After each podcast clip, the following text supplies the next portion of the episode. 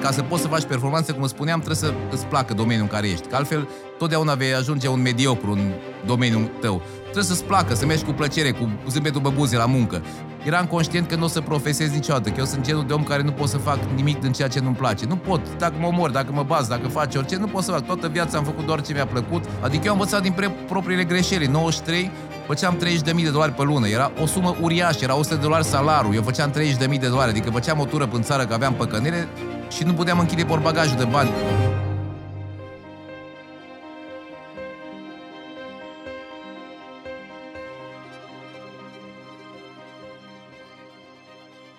Vă salutăm și bine v-am găsit la un nou episod de VIPcast. Astăzi îl avem alături pe singurul și inimitabilul Sorin Constantinescu. Woo!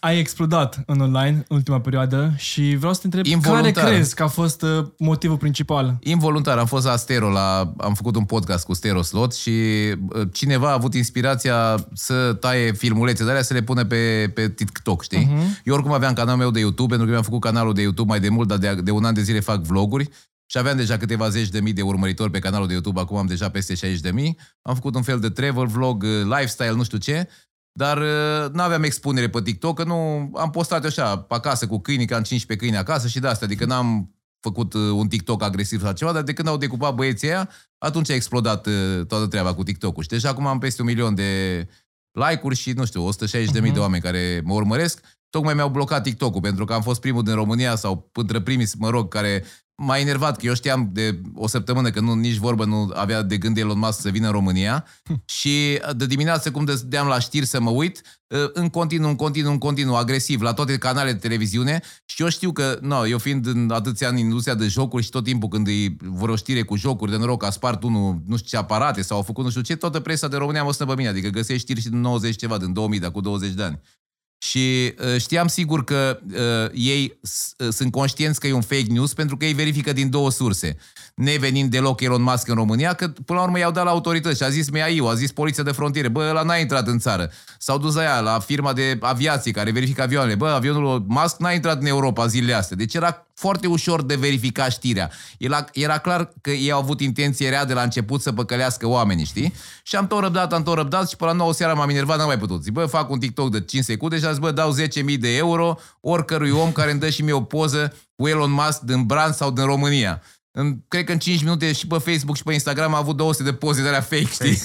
Bă, cu dansa Deci până la urmă- manele. deci până la urmă n-a venit, deci am N-a fost venit, mințiți. nici n-a avut de gând, nici n-a închiriat el și nici firma lui și nici n-a fost invitat. E- El e prieten cu băieții ăia de la PayPal care au fost aici, știi? Mhm, Peter Thiel și... Peter Thiel și, da. Ce ar fi fost să vină Elon Musk în România? Bă, Era un impact de imagine, Imagine. puternic pentru noi, știi? Mhm. Foarte puternic. Dar nu poți să dai așa un fake news ordinar ca presă pentru că îți pierzi toată credibilitatea. Știi cum mi-am dat seama că e un fake news? Am văzut poze pe uh, Twitter, screenshot de pe profilul lui Musk, cum că a postat nu știu ce în română. Am stat să caut și n-am găsit acea, acea postare Aia, și că- mi-am dat seama, că este bă, radar e la ce- intrarea e- în brand sau Da. exact. să mergeți în ce că e radar acolo.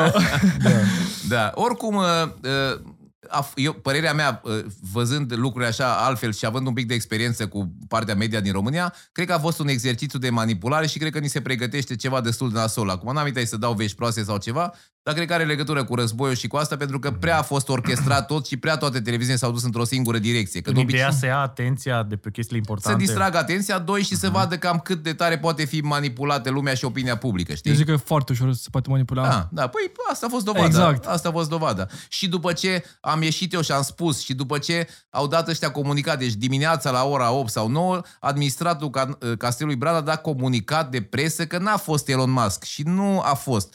Și după aia oamenii au zis că a fost, dar n-a vrut el să fie văzut, că a plătit pe aia să nu-l pozeze. Sau, deci, ca să vezi cât de tare a mers Mhm. manipularea asta, știi, până la, până la capăt. Domnul Sorin, eu vreau să vă întreb Te rog. uh, de ce cumva v-ați dus către zona asta de online. În general, oamenii se duc către online pentru că poate vor să-și promoveze un brand sau vor să-și creeze o imagine, ca mai apoi să facă ceva cu imaginea aia. Dumneavoastră, de ce v-ați dus în direcția asta? Deci, tot la ce am discutat de la început cu presa asta, nevastă mi-a urmărea niște travel vloggeri. Eu nici nu știam de ei și nu știam de Mhm. YouTube. Mă uitam pe YouTube așa la niște tutoriale, la că mai cumpăram ceva, la un dispatch ceva, să văd cum să... Că eu ți-am zis că am două mâini stângi și îmi luam o dronă și mă uitam de 10 ori la un filmuleț să văd pe ce butoane să apăs ca să meargă drona aia în sus, că nu, habar n-aveam. Și eu n-am făcut în, ve- în viața mea un puzzle, un Lego nu, mă, nu mă descurc până la capăt cu o schiță de aia. N-ai să- răbdare sau de ce? Uh, n-am răbdare, da, asta Mhm. uh-huh. e, n-am răbdare. Și nevastă mea s-a uitat la niște travel vlogger și zic, bă, dar ce faină că, uite, călătoresc uh, Marian Marcel, Marian Adventure și Marian Borcea și să călătoresc până Africa, până aia, ce fain, t- stai acasă la televizor, era și perioada aia cu pandemia, Da. când nu prea puteai să ieși din casă și băieții erau plecați până Africa, animale, până Egipt, tot felul de chestii. Și zic, bă, dar ce interesant și nu numai că e interesant, dar uh, la noi, pe lângă fake news, sunt știri negative și atunci îți dă o senzație foarte proastă când deschizi televizorul dimineața și vezi că au murit doi copii într-un incendiu sau că ăla au rămas fără nu știu ce sau l-a călcat pe unul mașina, îți dă o stare proastă. Sunt- În țările nordice, de exemplu, sunt foarte multe țări în care nici măcar nu au voie să dea știri negative. Ca să-ți dea așa o imagine pozitivă. Că tu știi, dacă îți povestești ceva, o chestie, un necaz, o problemă sau ceva, Da, te, bagă te într-o gândești stare- toată ziua. Da. La noi doar știri negative, 80% din știri negative. Și atunci, bă, zic, uite ce fain fac oamenii ăștia, că distrag lumea de la televizor și se uită la chestii faine, la animale în Africa, la călătorii, la avioane, la nu știu ce. Și atunci am început să caut pe YouTube și am văzut o grămadă, zeci de travel vlogger români și străini și am început să mă uit și zic, bă, hai să pun și eu umărul la toată treaba asta, îmi fac și eu un canal de ăsta, că eu oricum călătoresc, că am fost în 100 de țări, eu sunt un călător de felul meu, acum ultima dată am fost în Mongolia. Și zic, hai să-mi fac și eu un canal de ăsta, că uite ce fain pot să pun și eu uh, umărul la, la distragerea atenției de la televizoarele astea care doar ne bagă în ceață și dau știri negative. Nu știu dacă știu voi, dar România e pe locul 2 sau pe 3 în lume la timpul uh, petrecut în fața televizorului. Mexicul e pe locul 1 cu vreo 7 ore și noi avem vreo 4 ore jumate, 5 ore în medie de român pe, Pe zi. cap de locuitor petrecut în fața televizorului zilnic. Mhm. Ceea ce e huge, e Și dacă stai atât de Imens. mult în fața televizor și ei doar căcați în cap, clar că Normal, îți Viața dă o ta nu stare s-a arătat proastă, oamenii sunt, te uiți la ei pe Subconștient. stradă, te uiți la ei pe stradă, toată lumea e gârbovită, necăjită, Da. stresată, Exact. supărată, cum au făcut și când a fost cu pandemia, băga isolete, izolete, oameni morți, oameni intubați, nu știu ce. mm, e adevărat. Cei care au intrat în panică, ă, ăia au fost primii care s-au îmbolnăvit, pentru că dacă normal, tu dacă ă, te sperii de ceva, automat ă, ă, Sistemul imunitar sistemul scade imunitar scade și, prim- te îmbolnăvești mult mai Mhm, ușor, da. știi? Da. Asta au, au și făcut. Deci, practic, ați început de la pasiunea asta pentru travel vlogging, ce ați, dumne- ce ați urmărit Așa. noastră, și întrebarea este cum ați ajuns la zona de podcasturi și să fiți un fel de rockstar în direcția asta, că ați ajuns Păi, să fiți e- foarte cunoscut Eu, pe toate de platformele. prin 2000 sunt tot invitat pe la tot felul de canale de astea de televiziune și la, am, am când fiind în domeniul ăsta jocuri de noroc, care e un domeniu mai special așa și mai mystery și mai uh, spre uh, alte, do- uh, alte direcții se duce, tot timpul am fost invitat, uh, inclusiv la emisiuni de astea puternice, jocuri de putere, când cu Rareș Bogdan la Realitatea și la o grămadă, la toate canalele, la B1, la Pro TV, la nu știu unde. Și atunci mie mi-a fost foarte ușor să fac trecerea, adică era obișnuit în fața camerei, nu aveam trac, în fața microfonului, p- vorbeam cursiv, nu mă bâlbâiam, nu nimic, adică o trecere foarte, foarte ușoară față de... Că asta e omul când vede că e filmat sau așa, automat ai un trac, știi, când îndreaptă unul aparatul spre tine sau camera Da. se vede sau o decajare ceva. foarte mare la Exact, cameră. exact, și asta vine da. din experiență. Da, da. Și atunci am zis, bă, am toate aturile, am toate elementele, merg pe, pe zona asta. M-am și lăsat de jocuri eu din 2010-2011. Nu mai sunt implicat direct în operațiuni de jocuri de noroc, de cazinouri, adică nu mai stau noaptea, nu mai pierd timpul, nu mai sunt asociat la firme de astea de cazinouri și așa. Și atunci am zis, am timp liber. Eu am muncit foarte greu, adică am avut 20 de ani în care am băgat 16-18 ore pe zi, sâmbătă, duminică, șapte zile pe săptămână, fără pauze, fără nimic, nimic, nimic. Și atunci, normal că uzura mea fizică și psihică e mult mai mare decât a unui om care merge 8 ore pe zi la muncă, 5 zile pe săptămână, știi? Mhm. Și atunci am zis, bă, gata, mi-ajunge, nu mai stau noaptea, nu mai pierd, acum mă culc la 10 jumate seara, mă scol la 6 jumate dimineața, am, mi-am făcut alt program. Față de 5 dimineața plecam de la casino și la 11 dimineața eram înapoi, adică De ce jocurile de noroc? Care a fost acel bă, a fost o conjunctură. impuls de te-a făcut să intri? eu sunt născut în Timișoara, am stat o perioadă, mama e dintr-un sat din județul Oradea, am crescut acolo în copilărie, după aia la facultate m-a dus înapoi la Timișoara și n-am intrat prima dată, am dat la București la automatizări calculatoare, n-am intrat, am, m-au luat în armată vreun an și vreo 6-7 luni că se făcea pe vremea lui Ceaușescu și uh, era vreo 3 luni, am venit în armată, îți dai seama, după un an, 7 luni, nu mai pui mâna pe o carte, pe nimic, și armata comunistă te îndobitocea, adică nu învățai nimic bun, te umilia, te dădea cu tine pe jos, te, deci te umilia în ultimul hal.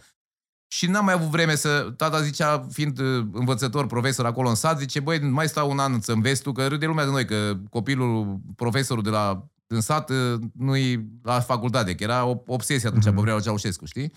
Și zic, bă, dar unde mă duc să fiu sigur că intru așa rapid? Și zic, mă duc la construcții, acolo e mai ușor. Și m-am dus la construcții în Timișoara, am intrat al patrulea sau al cincilea și am făcut construcții. Deși, fiind pe vreau Ceaușescu și neștiind că o să vină democrație, revoluție, business, nu știu ce, eram conștient că nu o să profesez niciodată, că eu sunt genul de om care nu pot să fac nimic din ceea ce nu-mi place. Nu pot, dacă mă omor, dacă mă baz, dacă faci orice, nu pot să fac. Toată viața am făcut doar ce mi-a plăcut și ce am vrut. Și atunci m-am jurat, bă, zic, dacă o să am copii, dacă dansatori la bară vor să facă orice, striptease, nu știu ce, las să facă. Deci nu, tot timpul la noi a rămas mentalitatea asta, că dacă părinții sunt medici, copilul trebuie să fie medic, dacă sunt Da. profesor, Adevărat. e profesor, dacă sunt mecanici, dacă îți lăutar, trebuie să fie cântăresc, chiar dacă nu are sărac ureche muzicală, îl dă 20 de ani măsă la pian și tot până cârciu mă cântă. Niciodată nu ajunge să cânte pe scenă la Ateneu, pentru că omul nu-i făcut pentru așa ceva. Și, și cu business-ul. Toți vor să fie oameni de afaceri, dar trebuie să ai skill, adică cu asta te naști. Ori poți să mergi la cursuri, câte vrei tu le-am spus ăștia, să faci orice vrei, să faci nu știu câte facultăți de management, dacă nu ești făcut Da. Trebuie Sau să ai măcar niște să ai calități dorința să aia, faci să ai o business. dorință Trebuie să ai niște puternică. calități, Da. trebuie să ai curaj. Sunt o- oameni care zic, domnule, eu, nu, mie, eu sunt foarte happy cu ce am, am un serviciu stabil, Mhm. vin acasă, mă ocup de familie, nu trebuie să stau la întâlniri de afaceri seara, să mă duc nu știu pe unde, să călătoresc asta. Sunt foarte mulțumit, n-am datorie, am casa, am mașină, sunt happy, nu trebuie, adică sunt mulți care nu-și doresc. Dar uh, internetul ăsta, pe lângă latura pozitivă că găsim orice informație și Da. da. ne o luăm ușor de acolo, mi-aduc aminte că am făcut trei facultăți și umblam în bibliotecă și la a doua, că am făcut facultatea economică în București, umblam de nebun pe la bibliotecă să-mi caut cărți, că venea examenul și îmi trebuia să am cărți de cursuri. Acum deschis Google și găsești orice vrei tu, orice informație.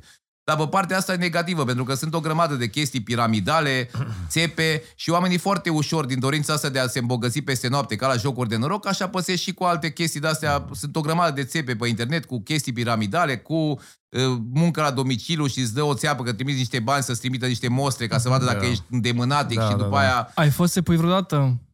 Uh, La început, da, la început, uh, eu fiind uh, în Timișoara, acolo la noi era vorba, vorbă, am strâns mâna și așa, venind în București, aici era junglă. Până 92-93 m-am mutat în Cum, cum, București. era, cum era viața în București în 92-93? Bă, e- era junglă, adică nu era nimica, nu era... Uh, uh, statul nu-și luase încă uh, înapoi autoritatea și controlul, erau bișnițari peste tot, valutiști, uh, curve, uh, bordeluri, s- localuri de striptease peste tot, țepe, hoții, uh, bani cash, nu era ANAF, nu erau taxe, nu erau impozite. Uh, Eu, fiind, uh, având simțul ăsta la afacerii, că na, și pe vreau Ceaușescu, mă descurcam cu sârbii, făceam business cu blugi, cu țigări, cu gume, cu tot felul de Cu nebunii, sârbii, cu sârbii. că de da, obicei da. cu Turcia se făceau... Nu, la noi la business. Timișoara, Bine, la Timișoara la cu- Timișoara Ah, veneau Timiș- sârbii, știi? Ah, ok. Și acolo veneau Deci ai cu, avut asta cu nativ. blugi, cu... Ai da, avut eu să- de când Mhm. de mic am făcut bani, de la 12 ani, de la 13 ani, Tare, vindeam, cumpăram. Deci asta am avut-o nativ. Deci n-am stat foarte mult banii Da, neavând părinților. educație financiară, deloc, absolut, deloc, deloc, deloc, deloc n-am stat, nici în un leu, n-am, de la 18 ani sunt total independent Mhm. financiar. Problema este că pe perioada Ceaușescu, nefiind uh, nimica privat și tot era de stat, nu aveai de unde să ai o uh, educație financiară, să știi să reinvestești banii, să-i pui colo, să-i pui dincolo, să-ți diversifici portofoliu sau Da, astea. da. Adică eu am învățat din pre- propriile greșeli. În 93 făceam 30.000 de dolari pe lună. Era o sumă uriașă, era 100 de dolari salariu. Eu făceam 30.000 da. de dolari, adică făceam o tură în țară că aveam păcănere și nu puteam închide porbagajul de bani, că era inflația atunci, că Și după aia luai s-o tăia cash. 40. Mhm, da. Tot era cash, E- n-aveam e like- taxe, n-aveam să- impozite, n-aveam contracte, Nu te, n-aveam... nu te gândi să-ți Dar iei un nu- tir, să transporti Dar nu, dar cash-ul? nu ți era frică, gen, să tu te Nu. duci cu, vali, cu Nu, valizele, nu, cu nu. porbagajul. Avea și el o Nu. pușcă undeva Niciodată. într-o servietă. Niciodată nu mi-a fost frică, Răzvan. Nu? Adică am, am, am avut încă casino viață grea cu cei mai mari cămătari, cu clanuri în București, cu uh, tot felul de oameni, de toate, Mhm. uh-huh. cu oameni de ăștia de afaceri între ghilimele care foloseau nu știu câți bodyguards și amenințări, niciodată nu mi-a fost frică. Adică uh-huh. nu, Mhm. singurul de care mi-a fost frică a fost Dumnezeu și mi-e frică în continuare. În Rest n-am avut nicio problemă de stres, de frică, să uh, fiu uh, așa speriat sau ceva. Niciodată nu am avut chestia asta. Și astăzi povesteam, făceam nevastă mea să ne luăm un apartament uh, când câștigam așa. Eu spărgeam toți banii, pentru că neavând educație financiară, am angajați care le-am dat eu procent din business și acum au trei hoteluri la mare, au 20 de vile în București Tare, sau așa mai departe. tare. Eu în 96 eram în curul gol, nu aveam un leu să trec strada, aveam copilul la școală ăsta mic, avea 8 Hai, ani de hai zile. să punem un pic pauză. Chiar sunt curios ce s-a întâmplat între 92, 93 și 96. Adică de la milionar, să zicem, Deci, la... au, ne, ne punând banii uh, uh, în nimic și neinvestindu-i, cheltuindu-i toți. Adică, de exemplu, îți dau un exemplu. Era Paiana, Paiana Brașov, care mai de vârsta mea știu, era la favorit, cel mai tare spectacol de cabaret din țară. Duceau rusoaice, balerine, uh, tot felul de magicieni, cântăreți uh, foarte cunoscuți, gen Da. Mirabela Daur, gen, habar n-am. Uh-huh. No, și noi aveam șocuri în Poiana Brașov și în zonă, în Brașov, pe, pe acolo. Și ajungând seara din București, spectacolul era cam gata și atunci dădeam, nu știu cât, 5.000 de dolari sau 10 și făceam încă o dată 3 ore spectacol doar pentru mine și asociatul meu. Stăteam cu picioare pe o ladă de șampanie și tot spectacolul cu toate balerinile și cu Mirabela Daur Tare, și tare. cu toți cântăreții. Nu mai știu dacă era Mirabela Daur. Ceva cunoscut, nu mai țin minte că sunt de 30 de ani de atunci. Și mai fă... deci chestii de astea. Hai să mergem la Hong Kong. Unde mergem în... Uh, am fost cu Concordul ăla de s-o stricat, s-o scos uh, la business, uh, la nu știu unde, la New York, la Mașini, cred. ați avut. mașini, de ultimul tip de Mercedes când apărea, dacă mai apărea un buton în plus în, peste o lună, gata, îl dădeam la prieten cadou și luam alt Mercedes cu alt buton sau... Care a cam fost așa cea era. mare lecție pe care ai învățat în perioada aia? În perioada aia n-am învățat nimic, adică nu, După perioada aia aveam înseamnă că ai 20 și învățat. ceva de ani, aveam minte, aveam prea mulți bani dintr-o dată, că am trecut și pe la loterie și uh, am văzut, am fost la un congres la loterie, fac o paranteză și uh, nu-ți dă afară în Europa și și în America, nu-ți dă banii până nu faci 10 ore de consiliere uh, financiară și consiliere psihologică. bun. Pentru că impactul, șocul ăla de la sărac la bogat da. e prea puternic și te ia capul, știi? Da. Așa am pățit eu. A fost prea puternic șocul. Uh-huh. Băiat crescut la țară, cu gâște, cu porci, cu nu știu ce, la și cu acolo în județul Arad, uh, căutam greieri cu paiul și puneam în undiță și prindeam clienți și frijam în băț. Da. Dintr-o dată am ajuns în București, cu bani de n-aveam ce face cu ei, de mă enervau câți aveam, cu Mercedes, cu uh, tot ce vreau eu, erau uh, nu erau pe vremea aia Bambu și fratele, nu știu ce era, chiar în piața Victoria, la discoteca Vox Mari, știi? Păi meream acolo la Vox Maris, când intram acolo, zici că intra, nu știu, Elon Musk acum la, la Bran. Se oprea muzica, știi? Da. Genul ăla, adică, na, așa au fost vremuri atunci, adică a fost o perioadă din care uh, am învățat o grămadă de lecții, știi? Și a fost o școală pentru mine, că ți-am zis că n-am făcut uh, până atunci o școală economică, n-am făcut... Uh, uh, N-am avut educație financiară, nu m-a educat nimeni și am Da. învățat din greșeli. Și nici nu erau resurse atunci. În să 96, citești o 97 carte. au modificat taxele, că nu erau taxe paușale ca acum cu 16%. Plăteai, dacă aveai uh, brutărie 3%, dacă aveai nu știu ce, la jocuri era 20%, că se considera o afacere nocivă și era foarte mare. Mhm. Și atunci guvernul, din lipsă de bani, au mărit toate taxele de România de 5 ori. Noi având 20%, le-a făcut 125%. Și într-un an de zile neavând bani deoparte, în 6 luni am dat faliment. Ah, ok. Deci din cauza Ah, taxelor, practic. din cauza Asta a taxelor, fost. da. Poți să faci taxe de 125%. Da, și au dat și ei seama, dar După o ce- modificare de asta în Parlament și asta durează vreo 3, 4, 5 luni de zile până a apărut legea până nu știu ce, am închis toată... Și mă gândesc că atunci a fost o perioadă de introspecție, după ce ați pierdut Exact, tot. da, atunci da. M-am angajat la casino ca manager, având experiență, care nu ți-o ia nimeni, știi? Exact. Mhm. Și a doilea faliment mare a fost în atunci, cu criza, în 2009-2010, când am pierdut 10 milioane de euro. Am avut casino de la Novotel, îl găsești și acum pe YouTube, că i-am făcut prezentare, a fost cam... Pe printre cele calea, mai- pe calea Victoriei, nu? Da, la Novotel. A fost printre cele mai tari casinouri din Europa, adică 10 milioane de euro investiție, 2000 de metri pătrați, cu scenă deasupra barului, cu dansatoare, cu saloane private, cu ceva Tare. top, top, top. Adică nici în Londra nu e casino mai tare ca la. Găsești pe YouTube, că i-am făcut prezentare. Dacă bagi Regent Casino Novotel, e acolo. Și falimentul ăsta de ce, de ce a apărut? Ce s-a întâmplat? Păi, uh, erau foarte multe cazinouri în București, erau 17 cazinouri, au venit criza, 17. 17 cazinouri live. Acum mai sunt două, Marriott și uh, Radisson, numai unul mic la Casa Venesco, niște ruși, dar e cam pe semi închis, așa, e cam cu obloanele trase, știi? Și la Radisson și la, la Marriott sunt două cazinouri, atunci erau 17 cazinouri pentru că erau foarte mulți bani pe piață, erau cash-ul foarte mult, pentru că la casino, ca să poată să meargă treaba, trebuie să fie bani cash. Adică puțin clienți vin cu cardul, cu, că acolo se vede la bancă, vede nevasta, vede firma, Da. și atunci el are nevoie de geamantanul de bani. Acum dacă totul s-a restricționat cu cash-ul, cam s-a oprit și cu cazinourile. Și nici nu mai vin străini așa de mulți, pentru că statul român a mărit taxele foarte mari. Adică, comparativ cu Europa, suntem singurul, singura țară din Europa care uh, ia taxe pe pierdere. Adică, îți dau un exemplu, vii cu 100.000 de euro la casino, joci 3 ore, mai rămas cu 50.000, îți ia statul român 40% pe ea 50.000, care e pierdere. Și tu mai pleci acasă cu 30. Ce prostie. Oricum, cazinourile sunt un punct uh, bun prin care statul poate să ia niște bani foarte frumoși, mai ales că în România jucătorii de Deci deci păcănele acum- sunt foarte, foarte Și mari. acum, acum sunt 75.000 de aparate în România. 75 de mii.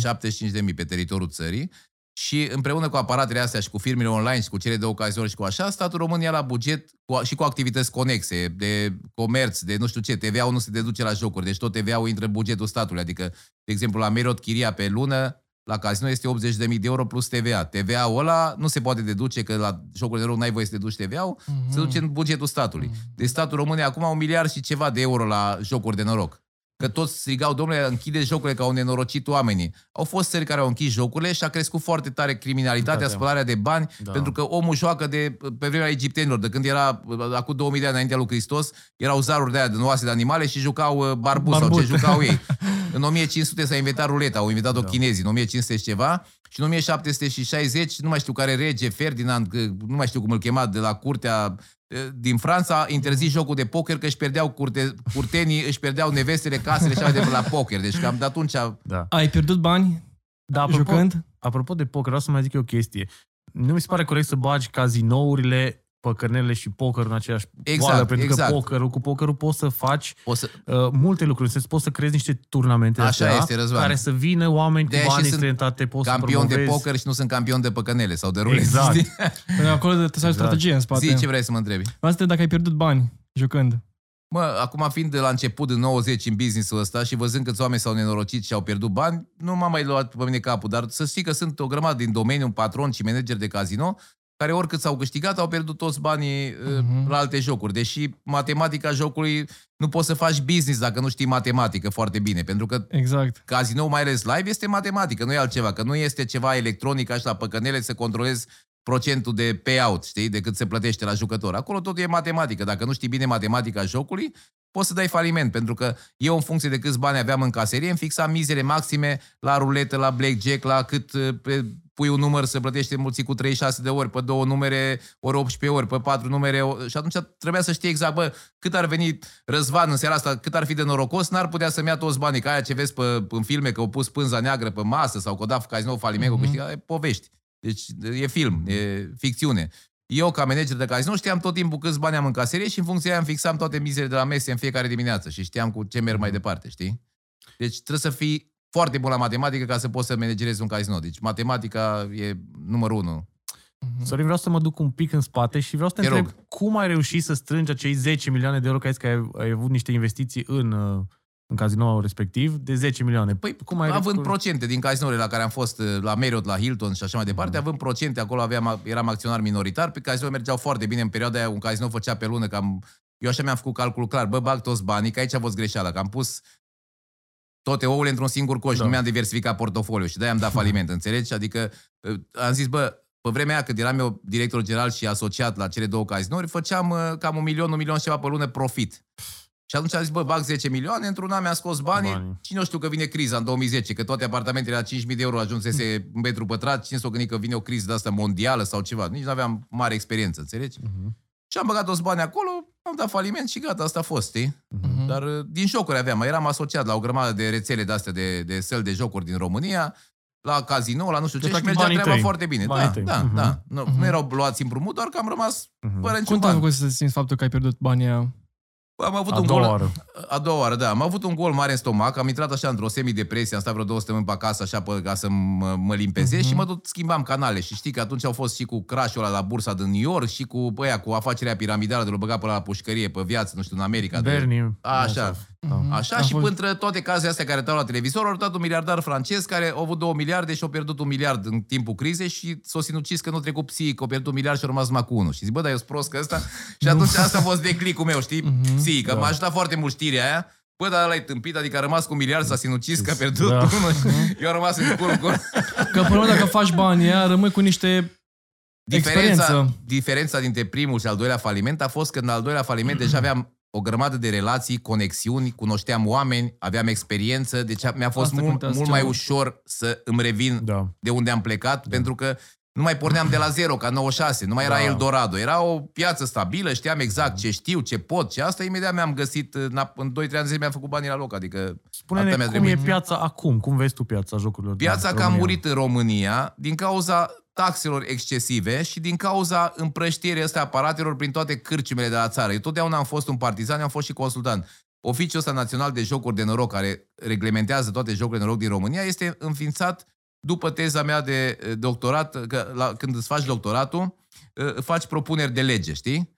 Una a fost legalizarea pokerilor, pentru că erau niște șmecheri care au zis că pokerul e sport și erau niște cluburi de-astea total la negru, cu, unde se tăiau ăia cu cuțitele și nu era reglementat deloc. Mhm. Am trecut pokerul în sfera legislativă ca să poată să fie reglementat. Am înființat oficiul ăsta național de jocuri de noroc și alte propuneri. Adică a fost prima teză de doctorat din uh, România pe jocuri de noroc. Că toți m-au sunat când a fost, că am dat la Academia de Poliție doctoratul și toți, bă, ce, uh, e scandal cu plagiatul, dacă te prinde. Zic, bă, dar eu am făcut primul, n-aveam, și dacă vreau, n-aveam de la cine să plagiez, n-aveam de la unde să copiez, că e prima teză de doctorat din uh, România pe, pe jocuri de noroc. N-aveam nici dacă vreau să, de la cine să copiez, știi? Mhm. Și asta.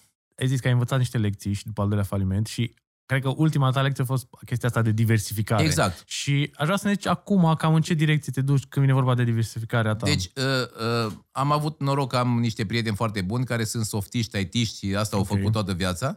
Și uh, am investit împreună cu ei în niște firme de soft. Ei se ocupă, eu sunt acționar minoritar și au mers foarte Mhm. bine. Și uh, sunt foarte mulțumit de dividendele care mi le-au de acolo. Dar fiind acționar minoritar, nu mă interesează de partea operațională, doar îmi iau dividende și sunt foarte happy. Adică, uh, Ideal, scenariul ideal. da, da. Mhm. Uh, Mai am uh, niște, mai am o clădire de birouri, mai am vreo 20 Bun. de apartamente Mhm. și, în, și în România și în străinătate. Am început să investesc acum în Tenerife, în Spania, pentru că acolo se- Mhm. e sezon 12 luni pe an.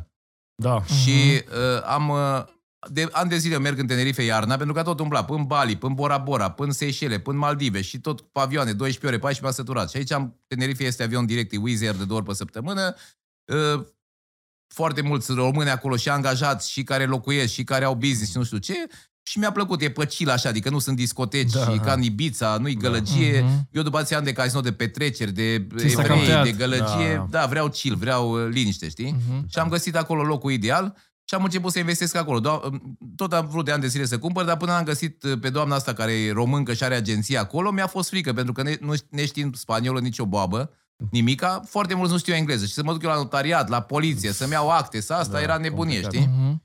Și am găsit-o pe doamna asta româncă care e de vreo 20 de ani plecat acolo și are agenții imobiliare și are vreo 35 de apartamente sau 25 care le manageriază în short term, cumpărate de români, știi? Mhm. Și vreo 40 în, în long term. Și mi-a ajutat în 48 de ore, am avut și actele făcute și tot, tot, tot, tot foarte, Ce înseamnă, foarte ok. ce înseamnă Foarte- relațiile? Da, da, Da. da. Cripto, Dumnezeu. ai? Investești în criptomonede? Asta o să zic. că- da. Uh, amicii ăștia mei cu IT-ul, Așa. acum vreo 4, 5 ani, 6, nu mai știu câți erau, zice, bă, zice, noi cumpărăm plăci video ca să uh, minăm. Zic, cum să minăm? Eu știam cu minerii, cu, negri pe negru față, pe cu față, cărbuni. nu? Zic, bă, eu de astea nu mă apuc, nu mă bag la subsol, că sunt clauz... Nu, nu, ce minăm, am, au încercat să-mi explice eu fiind ăsta mai old fashion, așa, n-am înțeles prea multe, Mhm. zice, bă, nu mai uh, îți explicăm că ne, așa, dă 500 de mii de euro aici și îți cumpărăm plăci video, le, le-au pus pe aici, pe undeva, pe la timp, ne-au găsit o hală de asta mare unde era curentul mai ieftin. Mhm. Eu nu știam cu curentul, că consumă curent mult, că trebuie curent, habar Și n-aveam. le-ai dat banii aia. Le-am dat banii aia și uh, pe vremea aia era 100 de... 100 de uh, când minam noi, uh, am început de la vreo 70 de dolari și a ajuns la 100 de dolari Ethereum, știi? Și uh, am ținut uh, până au ajuns 1000. Când au ajuns 1000, zic, bă, am făcut banii de 10 ori. Eu ca om de afaceri, îți dai seama că n-am mai stat o secundă. Bă, dar ce nu vinde băieții, știi? Da. Ei și Mhm. acum îi mai au. Zice că se face uh, 5.000, 10.000, bă, zic, eu sunt super happy. Am băgat Mhm. 500.000, am vândut, am scos 5 milioane, sunt cel mai happy om de lume, am vândut, a- am, mai am și acum, dar nu mai am, uh, am pierdut la trebuie Mhm. să meu, la Binance. Deci mi-au nu cerut- vrei să faci ca miliardarul eu cerut francez mall, uh, de a vândut uh, la 1000 în loc să vândă la 5000. Da, da. Nu, eu am fost super happy, mi-am făcut 5 milioane fără să Dar fac ce ai zis nimic. că ți-ai, ți-ai pierdut? Uh, mai am, uh, nu știu câți Ethereum, habar n-am, că mi-am pierdut uh, parola pe Binance și trebuie să, de câte ori vreau să intru acolo, îmi cere, bă, mail-ul, dăm telefonul, dă mai, n-am avut răbdare. Zic, lasă acolo, că oricum pe ea nu-i Să vând. ocupă băieții de la IT. da. Dar tu să investești tu, nu, nu faci asta. Nu, Da. nu, știi de ce? Pentru că eu totdeauna, fiind de, de modă veche, mi-mi plac chestiile palpabile. Adică, bă, Știu ce zici. uh, bag banii la bursă, ok, în ce acțiuni bag? La Tesla, ce face? Băi, mai scos Elon Musk acum un motor care mere 700 km în loc de... E bună, mm-hmm. înseamnă că cresc acțiunile. Unde mai bag? La Apple, o scos ce procesor de nu știu care, crește treaba. Mhm. Adică am investiții la bursă, am uh, broker, dar știu exact în ce bag bani, adică ce, ce se întâmplă. Super. Mhm. Mai e uh, ăsta, fondul de investiție a Mundi, care e cam cel mai vechi fond de investiție, nu știu dacă ați auzit Da, de el, nu? da, da. Care e cel mai vechi din Europa. Eu fiind client bun la Unicredit de când s-a făcut Unicredit în România de 90 și ceva, Amundi lucrează cu Unicredit. M-au chemat de la Unicredit, bă, uite, un băiat de la Mundi aici, îți explică care e treaba, au cu aia SP500, au cu aia aia, vrei să bagi? Da, vreau să bag. Și sunt foarte happy de...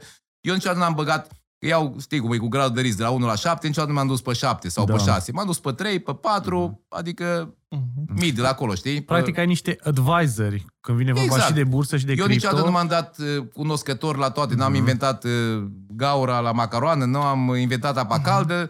Când nu mă pricep la un domeniu, zic, bă, Răzvan, ex- uite, vreau să bag 10.000, ocupă-te tu de ei, îți dau comision Mhm. și lasă-mă în pace. Adică nu mai tot îmi explica și atât, îmi spui la sfârșitul anului, dacă am câștigat sau dacă am pierdut, atât. Da. Mă Da. interesează, știi? Da. Pentru că nu ne putem pricepe la toate. Fiecare om N-ai e bun cum, pe domeniul n-ai lui cum, și atunci da. ai nevoie de specialiști, nu? Care îi consulți, Mhm. plătești un comision, că t- foarte mulți mă întreabă, de când tot am apărut și pe TikTok și pe YouTube și pe asta, domnul Constantinescu, am 10.000, ce să fac cu ei? Bă, zic că prima dată autoeducă-te, investește în tine, Corect. că chiar dacă pierzi banii, dacă tu nu știi nimica, tot prost ai rămas. Chiar, da? vreau, chiar vreau să te întreb acum, dacă ai 10.000 de euro, ce faci cu ei?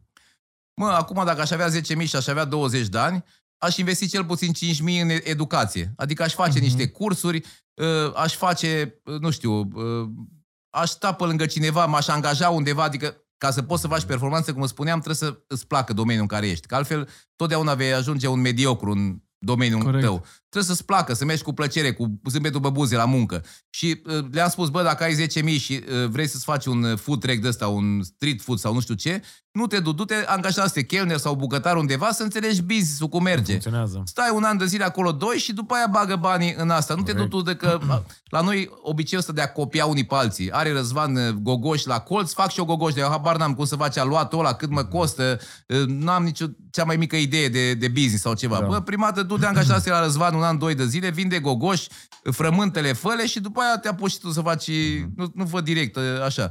Deci aș băga, uh, cum ți-am zis eu, la al doilea faliment, dacă eu nu eram deja uh, autoeducat, să zic așa, și di- cu experiență sau așa, nu mai, mă, nu, mă mai, nu mai reveneam așa de repede. Trebuia să iau de Mhm. Dar eu deja uh, aveam o cultură a business-ului, știam exact cu ce să mănâncă, știam, adică uh, educație, educație, educație. Asta nu ți-o ia nimeni din creier. Da. Chiar dacă foarte mulți oameni și normal, prima dată să dai faliment sau să pierzi bani într-un Da. business, te apuci iară, dar ai rămas cu experiența și cu educația, Da, e care mai nu mu- ți-o ia nimeni. E ca o facultate pe care o plătești scump. Facultatea Exact. vieții, asta e pentru tine a fost Exact. foarte, te-a ajutat foarte mult pentru că ai învățat, dar eu cred că te-a mai ajutat și un lucru și anume networking-ul. Că Foarte important. Da. foarte, foarte important. Dar povestește un pic, povestește un pic de cât de important e networking-ul. E, Pentru e, vi- tine și cum e a fost vital, pentru tine. pentru, nu numai pentru mine, pentru oricine e vital. Și dacă uh, ești student la facultate și sunt niște cursuri care se găsesc, dacă tu ești uh, sociopat și nu vorbești cu colegii tăi, nu poți să faci rost de ele. Dacă uh, ești într-o gașcă de asta în care așa schimb de informații și schimb de cursuri, mai ușor treci până toate Da. examenele și până tot uh, anii. Și la business e la fel. Dacă nu colaborezi cu oamenii din domeniul tău, nu poți să uh, uh, fii acolo și să prinzi niște oportunități pe care doar prin networking poți să le prinzi, știi? Mhm. Că până la urmă și exemplu care l-ai dat cu cripto, dacă, chiar dacă ai zis că nu te pricepi, dar dacă nu aveai prietenii aia care erau IT să-ți explici Nu un pic, să- făceai nu, nu 5 făceai. milioane.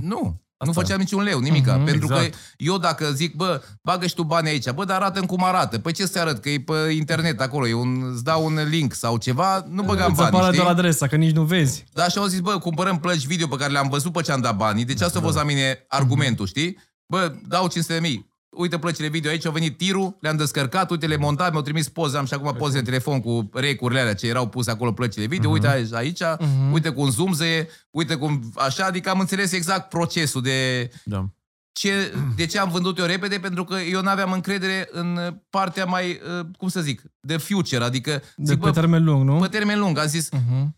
orice uh, acțiune la bursă are în spate un produs, o firmă sau Da, ceva. Astea n-au în spate nimic, adică până unde merg sau într-o zi să termină. Eu aici n-am înțeles, poate mi explicați voi, că am înțeles că vă pricepeți, dar... Darian e pe cripto pe Darian. bursă. Da, e cumva acolo în cripto e o lume total nouă și abstractă, adevărul ăsta e, dar cumva potențialul care este că sunt multe beneficii, mai ales când vine vorba de birocrație, de contracte, pentru că se creează automat și nu există acel double spending. Adică dacă ție îți dau acum 100 de euro virtual, eu nu mai am acei 100 de euro sau 100 de bitcoin. Pe mine ce m-a speriat foarte tare volatilitatea a fost atunci cu declarația lui e Elon, adevărat, dar Elon până la Musk, urmă- care a explodat atunci cu Bitcoin cu și după aia s-a Dogecoin. dus Adevărat. Și mai ales pe un proiect de căcat, Dogecoin. El a Să zic că câștigat- n-are nimic să se El a în câștigat spate. 200 milioane Da, în da. 24 de ore că a scos două vorbe. Adică... Și sunt o grămadă de proiecte unele care vin cu multe beneficii, de exemplu și NFT-urile. Bă, mie nu, nu investesc în poze, de exemplu, dar îmi place ideea de NFT, non-fungible token, pentru că poate Ai fi o idee ca un imobil să fie un NFT și tu poți să-l tranzacționezi mult mai rapid decât să existe intermediar, notar, acte, birocrație. Ai văzut exact cum acum ai zis și cu tu. țeapa aia, cu Nefetescu sau nu știu ce, că erau o grămadă de persoane publice din România Mhm, care au făcut Nefetescu. reclamă și au Sau rămas chiar și fără cu bani. Bored Au... Ape, Da, care da. au, s-au pierdut, în fine, milioane și milioane. Sunt speculații. Da. Dar până la urmă, dacă investești în proiecte sustenabile, unde vezi echipa, unde Da. vezi că bă, ăștia lucrează, au sediu, fac asta, fac asta, Da. poți să-ți dai Practic, seama pe cripto e o de volatilitate mult mai mare și exact ce ai zis tu, în teorie nu are, tu pariezi de fapt pe tehnologia care va fi. Asta e ideea, că de asta cumva și gain-urile alea, Mhm. adică ăsta poate să fie mult mai mare. Da, e nu e ca pe adevărat. bursă. Pe bursă, de exemplu, uite, în momentul de față, cumperi, să zic că ai fi cumpărat la Apple. Chiar și în vreme de criză, când uh, avem o recesiune și scăderi 20-30%, uh, compania fiind solidă, nu scade atât de mult, că are niște fundamente. Nu-ți pierzi toți banii, Da. să zici că ai rămas mâine cumva fără pe bani. cripto te bazezi pe un interes viitor ce poate fi. De exemplu, nu poți să calculezi concret, bă, care este valoarea intrinsecă la proiectul ăsta. Da, În- Pe bursă poți și pe imobile poți da. să calculezi Corect. valoarea intrinsecă. Exact. Pe cripto e mai mult pe o... uh, Depinde foarte mult de adopție. Ca să- Asta, asta e, asta e Fii motivul. atent, Și fii atent. adevărul că e și o piață virgină, adică are 10 ani Da. vechime. Știi- Dar tu E- cum îi vezi viitorul? Eu văd potențial în viitor. Ce înseamnă potențial? Adică ce spun pruncii ăștia că arată trei monezi care În cumpără primul acum rând, 2 lei și peste nu, nu, 3 nu. ani o să fie de 1000 de ori? Nu, nu așa. Nu, nu așa. Mă văd pe termen lung acest, acest lucru, mai ales pentru că sunt multe bănci care acum bagă ca și metodă de investiții pentru pensionari, adică efectiv le bagă în uh, fondul de pensie, nu știu cum îi zice exact, pentru, uh, pentru persoane pentru următorii 20-30 de ani. Dacă sunt fo- acum mai ales cripto, acum a creat o așa o mentalitate de bă, azi bag 1000, mâine fac 10, 17 milioane. Ceea ce e total greșit și prost. A fost la început, adică Asta, a fost da, uh, a Eldorado, fost. ca și la Acum, business în după schimb, Revoluție. o să se uh, nu știu cum să Stabilizeze zic, o să, piața? O să stabilizeze și o să filtreze persoanele care sunt și înțeleg ce se întâmplă cu adevărat și cei care speculează. Aia care speculează o să zică că sunt păcănele, că e ceva de noroc. Cei care înțeleg și văd potențial o să zică, bă, ok, asta face asta, asta poate fi Adică să acolo nu se mai un plus de aștepte valoare. oamenii la câștiguri de astea fabuloase de 1000 de ore Nu. sau de Nu. 100 de ore sau ceva. Mie mi se prostie. pare Adică se prostie va și dacă stabiliza ești cu piața- mentalitatea asta, pierzi bani. Asta e problema. Pierzi Că bani, adevărul majoritatea ăsta e. dintre cu mentalitatea asta, că au văzut pe nu știu care, care a avut 100 de bitcoin și a cumpărat Da. cu un dolar și Da. după aia a vândut cu 60 de mii, Da. bagă niște bani, vede că se duce un pic graficul la în jos și Mhm. disperat, atunci face greșeli. Știi, ca și la bursă, dacă nu ai uh, sânge, Da. cojones, Exact. Da. Exact, și oricum gestionarea emoțiilor joacă un rol foarte important. bine, și la bursă. Și, Și la bursă, la fel. antreprenoriat, și bursă, și tot. Tot. Deci dacă Da. n-ai, uh, cum să zic, de-aia zic că trebuie să ai un pic de skill de antreprenor sau de investitor la bursă sau la bitcoin sau ceva. Mhm. Dacă nu ai un pic de, de uh, sânge în tine, să ai răbdare, să aștepți să asta, Da. n-are Da. rost să te bagi. Sunt, oricum sunt foarte multe principii în investiții. Da. N-ai Și foarte, multe foarte direcții mulți de investitor. greșesc, că au 10.000, cum a zis Răzvan, și bagă pe toți. Bă, lasă și o parte 3.000, că Da. poate se întâmplă Adevărat. ceva, Nu e fuge adevărat, eu și... și bainul ăla, scapă din lesă și se duce în parc, nu mai duce găsești dacă niciodată. Înțelegi? Bagă, lasă-ți 2.000 în buzunar deoparte. Da. E adevărat, chiar și noi că promovăm și avem, în fine, nu vreau să discutăm, dar ideea este că oricine m-ar întreba, prima dată n-aș zice dacă ar avea 10.000 să investească în bursă sau Și cripto pe sau toți, Răzvane, nu? Investește în tine, dobândește abilități. Și țineți 2000 deoparte, Da, că, Doamne exact, ferește, se întâmplă exact. Și ceva. pe aia 2000 nu investi toți deodată. Nu? Exact, Asta e exact, ideea. exact. Oricum, diferența, dacă ar fi să facem analogie cu pokerul între bursă și cripto, a zice că bursa e un fel de cash game și... Poker e un crip- fel de turneu. uh, Cripto e un fel cripto de e turneu. Asta e. De cumva acolo e mai, trebuie să joci Trebuie să ai multe răbdare, și, da, E mult vorba mai de das, probabil- da, probabilități, mai ales dacă faci Exact. trading, acolo e o lume complet uh, diferită. Dar ce evenimente fac să crească sau să scadă brusc uh, uh, criptomonedele În astea? primul rând, cumva, cripto e legată de bursă, în sensul în care vedem, urmărim SP500, Adică- adică, bursă din America da. și cum mergea conform și Se Bitcoin se, duce duce în paralel după. un pic? În- Ca în paralel, da, cam asta Ok. e traiectoria în ultima vreme. Și la fel, Bitcoin, dacă crește, trage după el celelalte criptomonede, dacă scade, la fel, trage după el celelalte criptomonede. Dar nu și invers. Adică dacă crește criptomoneda, bursa să modifică nu, sau și ceva. pe lângă asta, exact cum ai zis tu, contează foarte mult și la nivel macro. Inflația acolo, recesiunea în America, rata șomajului, rata dobânzii, mai, mai ales acum în noiembrie o să iasă în așa. Contează foarte mult și lucrurile astea și sunt adevăr că în cripto există și cicluri. Mhm. Cu halving, în fine, sunt multe de discutat, n-ar da. Da. să fie plictisitor. Dar în orice caz, dacă investești, și eu asta zic că dacă investești e pe termen lung, dacă faci trading, înseamnă că speculezi și e pe termen scurt. Și dacă crezi în tehnologie, asta e. Practic, Da, pariezi exact. pe ce o să fie peste 10-15 ani și na, o mică parte din portofoliu tot timpul zice că trebuie dusă și către chestia. Dar Da. acolo 5, 2%. Și adevărul că, ok, există vo- volatilitate, dar întotdeauna în istorie, când a exi- existat o tehnologie nouă care a venit cu un plus de, cu un plus de valoare, a prins. I- Internetul. P- Tu chiar ai prins internetul de la început. De la începutul cum, era, începutului. cum era atunci cu internetul? Stătea un bercen că duse în faliment, nu mai știu cât era, 96, 97, până mi-am făcut iară banii și știu că era conectat la telefon și țâria ceva Da. când te conectai cu calculatorul, trân, trân, trân, și după aia intra și n-avea viteză. Dar îți tu dai vedeai seama, un era- beneficiu, te credeai că o să fie Twitter, Facebook, Google. Eu m-am bucurat că nu mai era cartea aia de telefoane groasă și găseam mai ușor, nu știu ce făcuse ea, niște un program de ăsta de Notițe. găsea telefoanele mai ușor.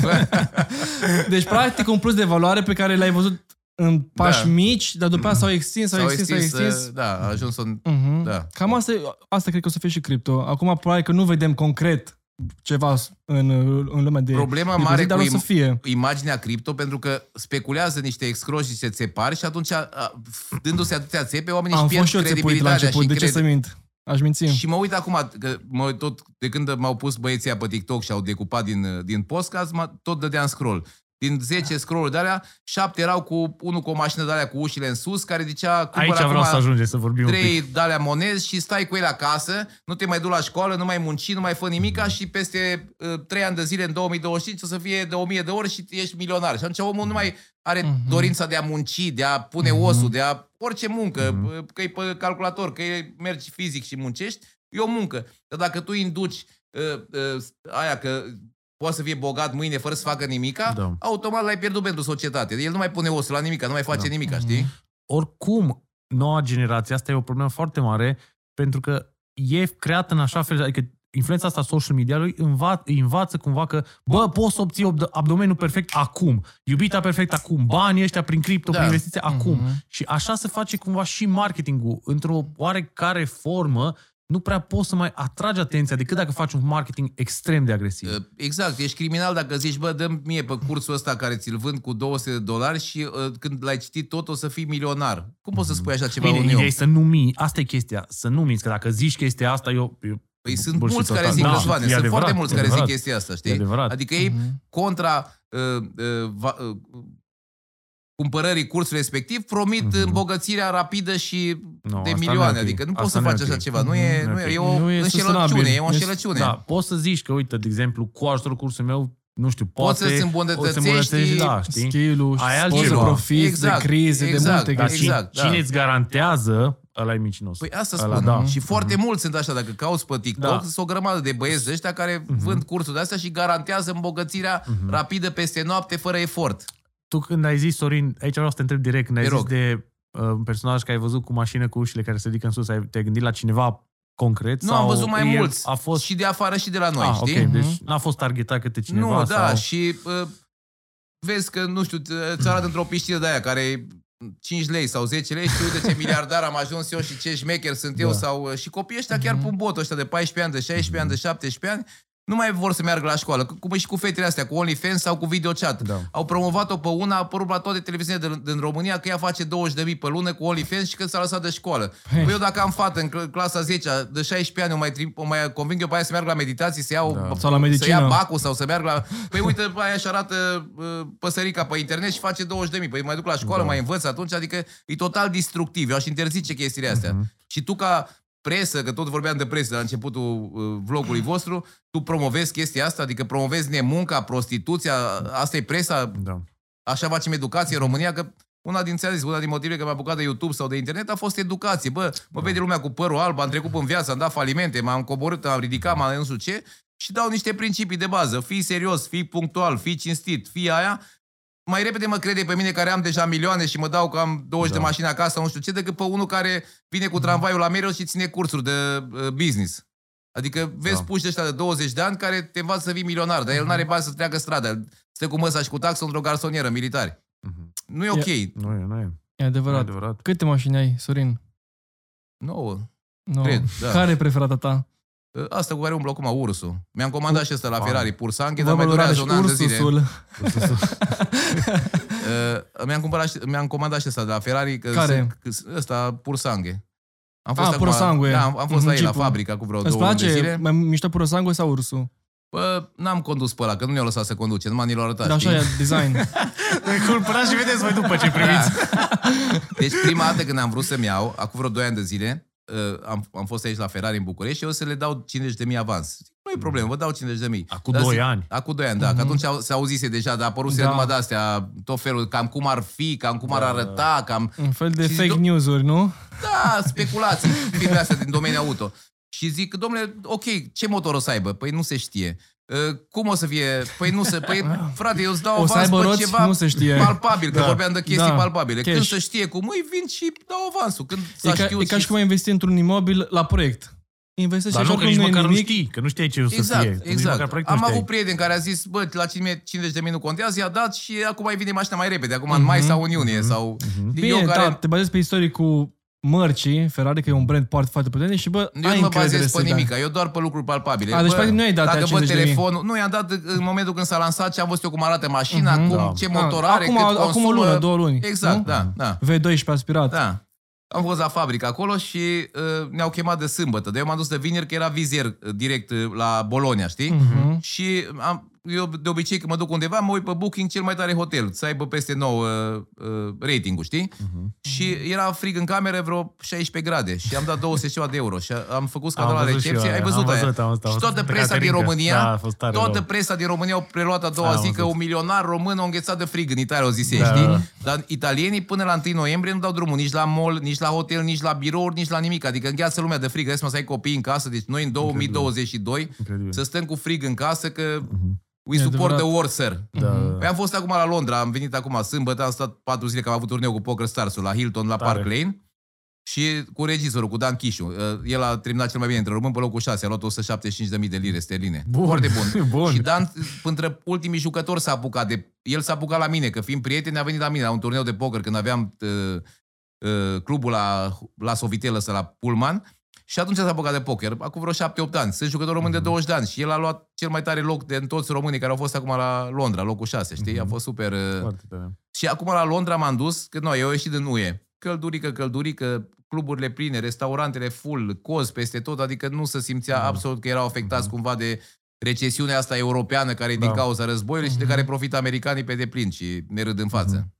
Sorin, dacă tot am vorbit un pic de mașini, zine dacă ai avut mașini decapotabile sau de, De care toate, de ai toate. avut?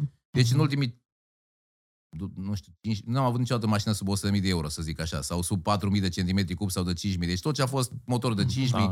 aveam la S8 de la Audi cu motor de 5.200 uh, V10. Da, V10, exact, de la motorul de Lamborghini, Mhm. De și Lamborghini. consuma 40%. Când băgam plinul la pompă, arăta 250 de km, că mergeam acasă la mama la Rad și mă opream de trei ori la benzinărie să bag uh, plinul. Adică tot mi-a plăcut mașini de astea puternice, cu motoare mari, cu așa și... Știu că investești în Tesla, îți plac mașinile electri- electrice? Nu, din contră. Nu-ți plac, nu? Nu, Sunt, uh, mașina electrică este bună în oraș, în oraș. dar nu Am la priet- drum lung. Deci, uh, acum vreo trei ani de zile uh, mi-am luat uh, un range de ăsta autobiografii și sfătuiesc pe toată lumea să fugă de range pentru că i-au cumpărat indienii ăia de la Tata sau cum se numesc. Tata Motors. Da. Le-au făcut praf. Deci am luat cel mai scump range, 137.000 de euro de la Țiriac de aici, de la Otopeni. La 8.000 de kilometri mi-a pușcat turbina. Turbină, mă, la mașina de 137 și de-aia cu fotolii în spate, full, full, Ce full. range? Velar?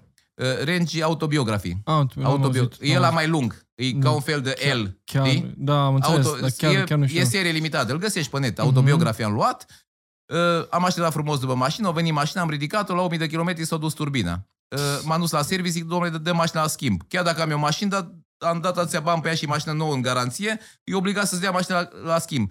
Și îmi zice uh, șeful de la service de aici, de la Autopen, de la Țiriac, domnule, nu vezi că am 100 de mașini în curte, toate stricate. Și atunci mi s-a prins o lampă, știi? Mhm. Și am stat vreo două luni jumate sau trei luni până mi-au dat mașina, că domnule, acum Trei mașinile- luni. Da, trei luni, că acum ma- piesele vin din India, pleacă în Anglia, din Anglia în Germania, din Germania în, în România Da. și au venit turbina, nu au venit trei șuruburi care vin din India și faze de astea te, Mhm. te șochează, adică că nu am cumpărat Dacia de la Mioveni, știi? Da. În fine, am, mi-au reparat mașina, după două luni uh, veneam de la mare, că stăteam pe la Cailea pe acolo și mi s-au prins toate becurile și zice furtun spart sau conductă spartă, mi-a părut pe bord. Dar eu n-am dat cu ea în grob, n-am umblat pe off-road, la vânătoare, Mhm. nu vânez, nu... Ne-am ieșit cu ea de pe autostradă, de la mare, știi? Și uh, iară tot așa au ținut o lună și atunci am zis, gata, dar uh, revin că de-aia mai am să aminte de Tesla. Înainte de a lua mașina asta, mă gândeam să iau un Tesla de la X-Drive cu două motoare, XD ăla, de să ridică ușile în sus, Este- Jeep-ul ăla. Că tot zicea de uși în sus. Așa, și m-am dus la Viena, că nu era la noi uh, reprezentanță, era doar la Viena. Da, în și Viena Austria. era cea mai aproape. Și m-am dus la Viena, am făcut test așa, dar înăuntru erau scaunele ca la metrou. Era zici că era la metrou, adică mie îmi place de astea fine, așa, cu piele, cu sute, Știu. cu nu știu, tot tip, Lux. plastic. Acolo e minimal, cât Plastic, mai puțin plastic. material. Și sunt pe un prieten care stă în Germania, e neamț, nu-i român. Și zic, bă, dar zic, tu ai mașina asta, spune și mie, bă, ce dacă o bag pe autoband la noi, că îi dau că nu e limită de viteză, nu merg mai mult de 150-200 km cu ea și autonomie 550. Zic, bă, opa, că nu e bine, că dacă mă duc la Rad la mama, rămân până în Vâlcea, până nu știu unde și mă duc la Pe la tine, Selgros, pe Vâlcea. Da. mă duc la Selgros și stau șapte ore până mi se încarcă Până se mașina. încarcă, Zic, nu-i da. de mine. Ai și am vorbit cu problema. prieteni care au mașini electrice, bă, ce e foarte bună, dar de oraș. Dar să stai la casă, că dacă stai să mergi cu ea la... Acum au vândut dacile astea ieftine, electrice. Spring. nu știu, Spring, alea. De Zice, 50 de cai, nu știu am un cât au, prieten care 40 are de cai. Tesla, da, aia S, și zice, bă, el stă la bloc. Uh, Zic că e șmecher, stă în herăstrău acolo și uh, merge la de-asta, la Încărcat. încărcat așa și zice, acum stau două, trei ore până îmi încar mașina. Două, trei ore la codă. Adică Eu zic că o adopție mare o să fie momentul în care încarci mașina electrică ca în timpul în care încarci mașina cu benzină. Unu și doi nu mai stai la coadă. Asta e problema, știi? Da. La noi am văzut că este aplicația pe telefon că uh, care e ocupată sau nu e ocupată, știi? Dar Mhm. omul, românul nu pune, că nu te respectă pe că vine Răzvan să la coadă. Nu pune că e acolo și tu mergi bucuros că vezi că e pompa e liberă și când mergi acolo sunt cinci oameni la coadă, știi? Adică Da. nu e... Da, deci... Nici lumea nu e civilizată. Nici statul n-a făcut infrastructură cum e afară, că vezi că dacă ești la unguri, din 20-20 de kilometri găsești câte o daia Mhm. electrică și o încarci.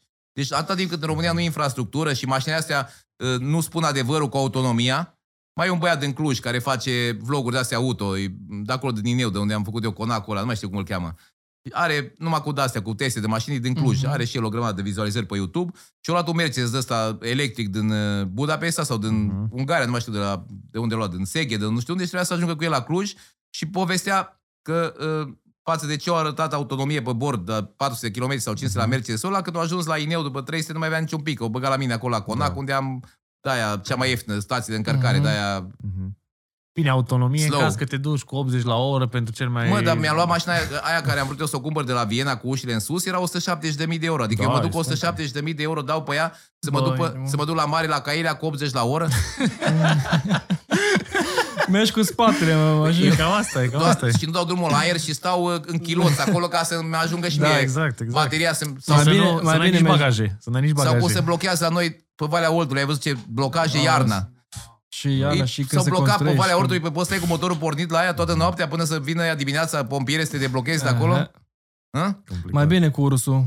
Nu? Ursul. Aia zic. E o mașină Chiar de dacă consumă tot excepție. 40%. Bine, dar și simți căluții. Da, păi am mai pus 150. Am făcut, uh, Ai făcut, stage, uh, tu, stage tu la Novitec și am 800 de cai acum. A, pe Tare, șmecherie. tare, tare, tare. Scoate flăcări pe nas? Nu, Sau nu, pe nu, spate? Nu, ni- nici nu scoate flăcări și nici n-am umblat la... Pops uh, and bangs? uh, Exact, pentru că stăteam, la un moment dat, stăteam în uh, rond la Alba Iulia și veneau noaptea motocicliștii aia, rum, și Mhm. mă trezea din somn și eu totdeauna, mă- bă, zic, Ai ce mă rămas place cu mie, sechelele. nu fac nici la alții, adică nu... Da. Când o pui pe Corsa să audi un pic mai tare, dar na, în rest e ok, nu deranjează, nu e sunetul ăla agresiv să stea oamenii cu copilul pe trotuar și tu să treci să sperii copilul să înceapă să plângă sau să pornească alarmele la mașină. Adică am o vârstă, nu mai facem de-astea cu flăcări, cu... Sorry, dar nu te-ai gândit să-ți iei, de exemplu, nu știu, un, un Aventador sau un Huracan, un Lamborghini de ăsta mai mic? Nu, două pentru uși? că eu, eu nu-mi place, eu nu sunt colecționar de mașini ca țiriac să țin mașinile să nu umblu cu ele. Și mergând în fiecare an în Vegas, că avem congres, acolo dai niște bani, adică îți arăt filmulețe, poze, mă dau cu Aventatorul ăla cu cel mai mare motor de 1000 de cai până îi sar roțile. Am dat banul, dau 500 de dolari, mă lasă pe circuit cât vreau eu, jumătate de oră, o oră, m-am plictisit și gata. Și Mi-am îți făcut ajunge. damblaua, da? Mhm. Eu nu țin mașinile doar să mă duc dimineața ca prințul nu știu care să le șterg cu buretele, să... N-am avut niciodată senzația asta. Am Dacă înțeles. iau mașini, trebuie să O merg pe ele pe forjezi. stradă. Aia e chestia. Înțelegi? Mhm. Uh, am mai avut o grămadă tot așa de Ferrari, doar duminica la Liniuțe, la Znagov, la nu știu unde mei, duminica se vadă lumea la Bambu, la fratelii, că ce șmecheri ești tu, știi în ce Ferrari cobori, dar rest nu e... Eu acum, cum am îmbătrânit, uh, mă duc spre lucruri practice, care îmi folosesc zi de zi, știi? Nu mai am de-astea că de fițe, de figuri, mă știe lumea, mă cunoaște, nu mai trebuie să arăt cine sunt, cât de bogat, ce ceas am sau... Am trecut de fazele astea, le-am avut Alea și sunt eu. ale tinereții. Pentru că am avut atâția ani de comunism în care toți am avut dace, toți am fost îmbrăcați în salopete, toți am avut aceeași mobilă la Ai bloc. avut și tu perioadele alea când mașina ai alba făcut lux bani și- și... Am epatat, normal, uh-huh. adică în 92 sau 93 aveam Audi de la prima Audi rotund, de la Audi 80, cu cură la rotund. Prima dată a apărut, trebuie să mi-a numai Daci în București. Deci când treceam cu la pe stradă, era ca și cum trece acum cu un huracan Da, sau da, da. apar n-am, ceva Mhm. incredibil. Să uita lumea, să oprea la... Știi? Mhm. A- Aia a fost prima mea mașină după Revoluție, 91 sau 92, nu mai știu. De, de acolo am pornit. După aia am luat cu Mercedes-uri, cu de-astea de capotabile, cu tot felul de Ferrari, Testarossa, whatever, tot felul de, de mașini, știi? Mhm. Sorin, îmi place foarte mult cum, uh, cum vorbești. Ce te face să fii așa degajată? N-am făcut afaceri cu statul, n-am furat, n-am luat bani împrumut, n-am dat stepe. Conștiință Da. curată. Că toți ziceau, mă acuzau uh, și când am fost scandalele cu Giovanni pe la televizor, băi, securistule, te știu că ai făcut școala Băneasa. Și prietenul ăsta meu cel mai bun, Marius, uh, și Ștefan și bă, zice, tu n-aveai cum să fii securist, că tu arătai pistolul la toți. Știi? Adică n-am ce treabă, n-am... N-am... uh, Oricum ești un om cu foarte multă experiență în spate și se vede că ai trăit, Da, am nu ai prins- citit ceea ce ai povestit uh, Exact. acum. Am prins vremurile astea destul de, uh, cum să zic, uh, volatile, Mhm. ca să mă exprim așa. Adică am prins prima perioadă, de pe 90, aveam 23 de ani. Mhm. Deci Tare. exact a fost perioada optimă. Adică la 23 de ani încep să ai un pic de minte. Bărbații se maturizează pe la 30, dar, Mhm. na, c- Dacă ar fi să lași un mesaj oamenilor, care ar fi, nu știu, trei lecții pe care le-ai învățat viața prima asta? lecție, nu poți să faci bani ușor peste noapte și și dacă îi faci, îi pierzi la fel de ușor cum i-ai făcut. Mhm. Doi, respectă pe toți cei din jurul tău, indiferent ce statut social au, dacă de la aia care adună tomberonul de gunoi până la țiriac sau până la orice Mhm. parlamentar sau asta, respecte pe toți, spune pe oameni egali, sunt toți oamenii, tot oameni și așa. Corect. Și trei, fii cinstit sau nu minți sau fii, fii onest ca să poți să reușești pe termen lung. Pentru că uh, minciuna și țeapa are picioare scurte. Adică chiar dacă ai făcut niște bani, că l-ai păcălit pe unul, la începe să vorbească, spune la toți și ți-ai pierdut credibilitatea Corect. în fața oamenilor și la un moment dat pierzi și banii aia care ai făcut prin țepe, pentru că tu dacă ești învățat să faci banii prin țepe sau prin înșelătorii și nu mai ai cu cine, pentru că toată lumea te cunoaște că ești un țepar și așa mai departe, că se duce Nu-ți vesel, mai mai ales acum ștergi cu internetul, reputația. automat nu mai ai cum să mai faci bani. Corect. Eu am primit o lecție, vă fac o paranteză acum, eram în Vegas la școală și americanii te nebunesc, where are you from, where are you from, where are you from. Deci el, nu mai suportam, eram terminat deja, nu mai puteam. Și eram la cursuri, uh, aveam niște cursuri la casino la Win și vis-a-vis un mall de ăsta mare și trebuia să țin un, uh, un speech acolo despre nu mai știu ce, jocuri sau nu știu ce și mi-am vărsat, cum îți neîndemânat, că am băut un frape și mi-am vărsat înghețata aia pe pantalon și trebuia, era uh, pul de la de sticlă, se vedea tot, uh, dai seama, eram în față la 200 de oameni, cum să vorbesc așa. Bă, dar zic, ce fac, ce fac, mai aveam vreo 20 de minute și fug repede pe pod la mall acolo vis-a-vis, intru în primul magazin de haine, zic, doamne, asta să găsesc o pereche de pantaloni de aia care deja a făcut jos, știi? Mhm. Aveam haina de la costum, Da, da. zic, sacou e ok. Bă, și mă duc acolo disperat, vânzătorul la mine, în loc să mă întrebe ce număr am sau să mă ajute, where are you from? Bă, am înnebunit. Eu nervos așa, zic from Hungary. Știi? Nervos așa, ca să îmi bag joc de ea, să o băgă. Aia era un guroaică, ce beser mod, eu rog, și să mă ia în brațe.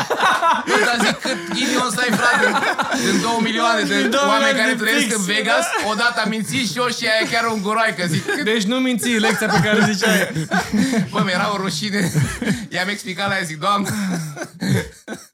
I-am explicat exact. Și zice, da. zice, eu stau, zice, de 15 ani în America femeia, zice, m-a obișnuit cu where are you from, Where dar are you from? zic, eu nu m-am obișnuit nici, nici acum. Și dacă îi spui că e România, a, Rașa, Rașa, yes, yes. Adică eu oricum nu știu Nu unde știu, e România pe nu hartă, știu. adică habar n-au unde e România, dar doar așa de...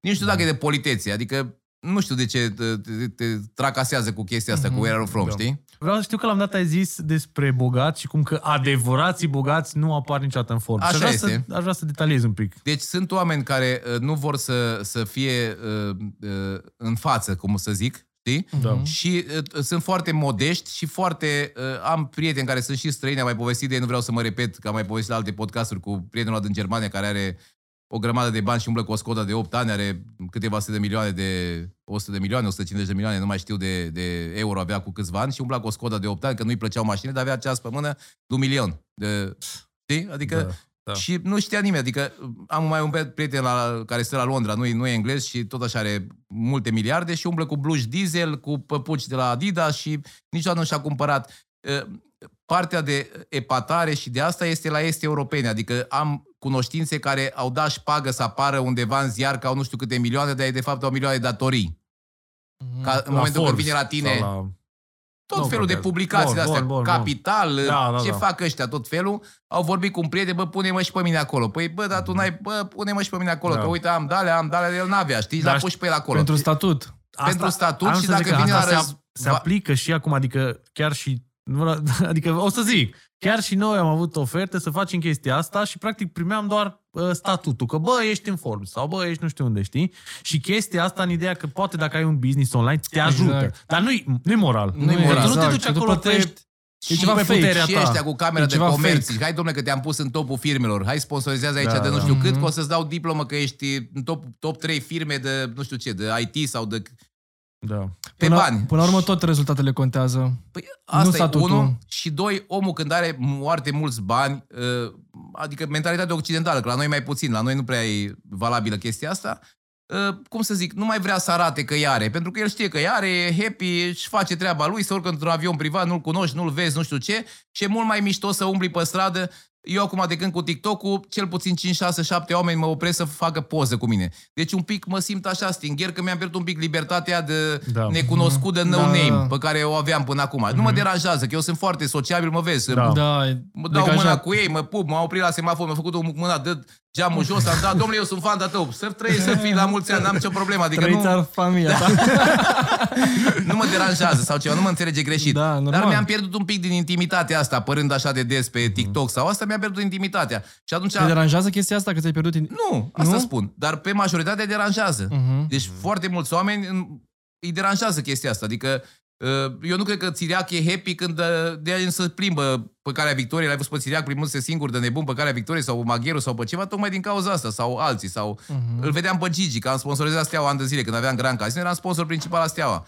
Și mă, Gigi avea birou cu mine la Marriott, eu aveam la etajul 1 și el la 2. Băi, bă, când apărea Gigi în parcare la Marriott, erau 200 de oameni care se erau pe el, să-i ceară bani, să-i ceară asta, adică, bă, vin la birou, adică lăsați-mă, Da. Dar Știi? mai ales când ai o problemă și vei să te duci la Rebel să o rezolvi și mai vin și... te opresc, se ești bagă în fața ta și irascibil. nu te lasă. Și atunci trebuie să-ți iei bodyguard, să-i dea pe el Da. la o parte. Uite cum îți vedetele astea de afară. Crezi că sunt happy, că stau cu 4-5 bodyguards. Tu n-ai, mă duc mă singur în magazin, îmi cumpăr ce vreau, nu se uită nimeni ciudat la mine, nu îmi face nimeni selfie, nu... Mhm. Adică, mm. Și atunci ăștia care au foarte mulți bani, preferă să n-apară. Adică știu cel puțin 3-4 români care cunosc personal, care au mulți mai mulți bani decât Siriac și n-ai auzit de ei în viața ta. Nici nu știi de ei și nici nu o să știe nimeni de ei. Pentru că nu vor să apară. Nu, Mhm.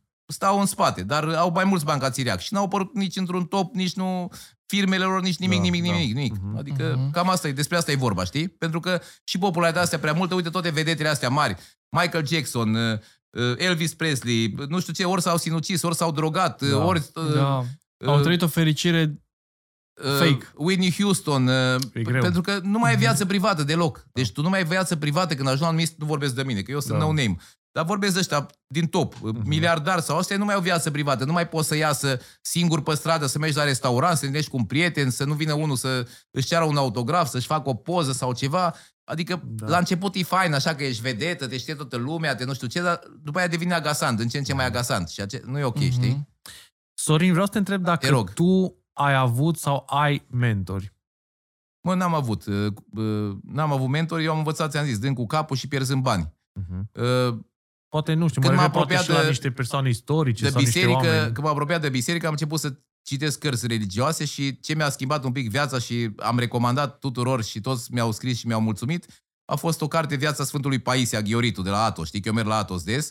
Chiar dacă nu crezi în Dumnezeu sau chiar dacă nu ești religios, cartea aia îți explică niște principii foarte basic de viață. Și Da. dacă te ghidezi după ele, n-ai cum să nu reușești. Adică e reușita garantată, știi? Mhm.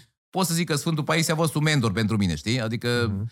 e un și sfânt contemporan care a trăit în zilele noastre, uh, prin, a, a trecut uh, la Domnul prin 80 și ceva, 85, 86, nu mai știu exact, uh, nu mai țin minte, și uh, a trăit acum, știi? Adică nu-i de acum 500 de ani sau când uh, umbla lumea cu măgarul și mânca mure da, sau ceva, eu Înțelegi ce zic? Adică e mult mai aproape de realitățile da, cotidiene. da, da. El a prevăzut și pandemia, dacă citești cartea aia, el îți descrie, deși uh, a, a descris-o până anii 70-80, deci cu 50 de ani înainte, spune exact toată pandemia, step by step, cum a început, cum a continuat, cum au murit oameni, cum s-a terminat absolut tot și nu numai pandemia. Multe alte chestii, adică avea o viziune de asta incredibilă de... Știi? Mhm. Și am tot recomandat cartea asta la mine pe canalul de YouTube și acum mi-a scris un domnule nu mai găsești. Și m-am uitat, nu se mai găsește. Nu mai adică e. lumea m-a Sold ascultat, out. știi? Mhm, Da. Da. Da. Adică, uite, că din punctul ăsta de vedere am reușit să... inf- Și asta e, uh, cum să zic, influențez Impact oamenii pozitiv. Da. Super, super. Față de uh, influencerele astea, am niște fete care le- le-am tot dat joburi pe la firme astea online, uh, că eu fac consultanță la firme astea online de jocuri și promovează niște produse în care ele nu cred, doar pentru niște bani, cum au Mhm. fost și băieții ăștia cu Nefetescu, știi? Uh-huh. Adică, bă, nu poți să promovezi ceva, eu spun, bă, Răzvane, cumpără telefonul ăsta și mâine să o strica și tu ai dat 1000 de euro pe el. Că nu pot, n-am stomac să fac așa ceva. Dar ce nu, ce Și- nu ți-a convenit la situația asta cu NFT-scu? Sau ce... De așa nu o chestie mai Deci, concretă. am înțeles că au rămas oamenii fără bani, nu? Zic Mhm. bine? Nu știu, Pro- eu sunt... uh, uh, Ideea e în felul următor, că din date exacte nu știu, dar spațiu, Deci cripto eu am și citit la știri- uh, NFT-urile, probabil că s-au sunt jos pentru că și tot piața Deci e eu am jos. citit la știri că Nefetescu ăsta cu pozele astea cu vedetele Mhm. s-a dus de tot, adică Proie- Bine, tot, cam toate proiectele NFT-uri au cam dispărut în perioada asta.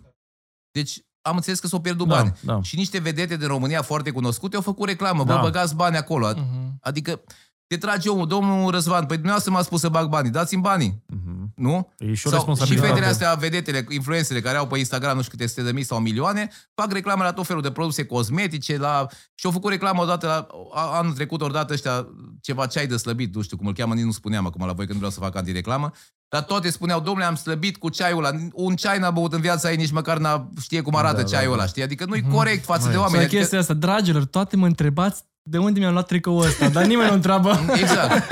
Nu. Eu de când am canalul ăsta de YouTube, am deja 60 și ceva de mii de oameni, primesc în fiecare săptămână pe mail două, trei oferte de a promova ceva. Da. Da. Eu, cum să zic, nu că am bani și n-am nevoie sau ceva, nu de asta nu, nu promovez nimica, dar dacă eu nu cunosc produsul, nu l-am folosit, de multe ori promovez. Am zis de Dedeman, că îmi place foarte mult că am luat marfă de la ei și mi-a venit marfa acasă și așa. Toți au zis, domnule, ai luat bani de la Dedeman. N-am luat nici cunosc pe frații Pavel sau ceva, nu i-am văzut Da. în viața mea, nu e așa. Mi-a plăcut, mi-a plăcut că eu au fost între puțini oameni de afaceri care au reușit singuri cu un magazin de scule și au ajuns unde au ajuns. Au avut o istoric foarte bun în business, știi, față de alții care au făcut, ori făcut afaceri cu statul, ori au făcut Da. un tun mare, au stat un an la pușcărie și au rămas cu banii. Eu au avut un parcurs sănătos, curat, știi? Da, da. N-au fost nici susținuți de servicii, ca alții care au televiziuni, cabluri și nu știu ce. Adică au fost, s-au dus bine, știi? Și am făcut, mm am zis de vreo două ori de ei și totul mi-a zis, bă, sigur a luat Mhm. Da. ceva bani de la... Da. Știi? Ai uh, Mhm. cochetat cu politica. Uh, nu, pentru că ca să faci politică trebuie să fii poț, excroc, curvă și eu n-am niciodată în calitățile astea și nu mă încadrez, nu, nu trec cu CV-ul de prima etapă, știi? Adică n-am văzut niciun politician cinstit. Mhm. Hai să zic ăsta, uh, care acum îmi place foarte mult de el în Parlament, uh, cred că de la voi, de la Cluj, Terheș. Terheș? N-am știu. nicio idee. Nu, să-l cauți pe net să Nicio vezi. idee. Deci ăla e singurul om care a spus clar că uh, vaccinurile alea care au fost, uh, au fost țeapă, că ne-au băgat pe gât uh, Ursula 100 de milioane de vaccinuri și noi suntem 10 milioane de locuitori, deci nu puteam să luăm uh, 7, 8, 10 vaccinuri la fiecare.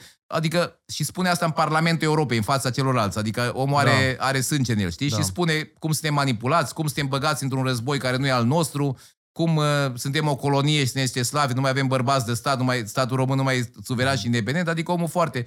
Problema este că chiar dacă m-aș băga în politică, am prieteni de ăștia care zic, bă, mă duc în politică să schimb ceva în țara asta. În politică, dacă n-ai majoritate în parlament sau în guvern, Nu faci nimic. ești degeaba, Da. ți-ai pierdut timpul degeaba și nu vreau să-mi pierd timpul. Eu sunt, îmi place să fac ceva constructiv, care să fac educație, Mhm. de exemplu, și Să mă aibă un ajută cu impact ceva. concret. Dar dacă eu mă duc în Parlament cu să auzi prietenii mei și alți minoritari și alți votează invers, pentru că un politician votează pentru interesele de grup, de partid și de buzunar. Nu votează el pentru țară, îl doare pe el în cur de țară, de noi, de mine, de tine, dar n-are nicio treabă el cu țara. Mhm. Să bage Interesul bani la bun. propriu. Domnule, am patru ani aici, trebuie repede să mă îmbogățesc. Cum e și cu miniștrii ăștia. Avem miniștri slabi, pentru că ca să fii ministru, scuze, ca să fii ministru bun, trebuie să fii om de afaceri bun. Sau Corect. să fii un manager bun. Exact. Un manager bun la o Exact ce am corporație văzut. mare, Da. un manager bun la o corporație mare ia cel puțin 10.000 pe lună plus bonus la sfârșitul anului. Un ministru ia 1500, adică eu mă las de uh, manager de corporație să mă duc pe 1500, înseamnă că am Exact. alte interese ascunse, adică fac bani din altă parte, cu băieți deștepți, cu contracte, cu tot felul, știi? Nu- Mhm. N-am ce să caute acolo. Deci un om cinstit, corect, onest, nu are șanse să ajungă în poziție de prim-ministru sau de președinte pentru că trebuie să ai scheleți în dulap, pentru că acolo te pun niște băieți, nu că votează Răzvan Da, sau Sorin da. pe nu știu cine. Da. Trebuie să ai niște scheleți în, du- în dulap, cum are Iohannis, care nu știu câte uh, dosare penale pentru casele alea ciordite și atunci automat când uh, o ia în stânga sau în dreapta, scoate ea dosarul. Da. Nenea e încă pe portalul de justiție, stai potolit în banca ta sau toți. Deci nu ajungi într-o poziție cheie, strategică în, în România, fără să ai scheleți în dulap sau fără să fie făcut ceva în tinerețe. Pentru că n-au de ce să te agațe. Eu am fost, uh, prima dată m-a uh, chemat uh, șeful de cabinet la Tăricianu, când era Tăricianu prim-ministru, a zis, domnule, avem probleme cu grecii la loterie, dumneata ești mare specialist cu jocurile de noroc, uh, ai fost în Las Vegas, vrem să scăpăm de greci la loterie. Și contractul ăla, nu știu dacă ați auzit voi, cu grecii la Intralot, deci ea vândusele păcănele la loteria română, 6.000 și ceva de păcănele, le vândusele integral. Adică eu îți vând telefonul ăsta, e a tău.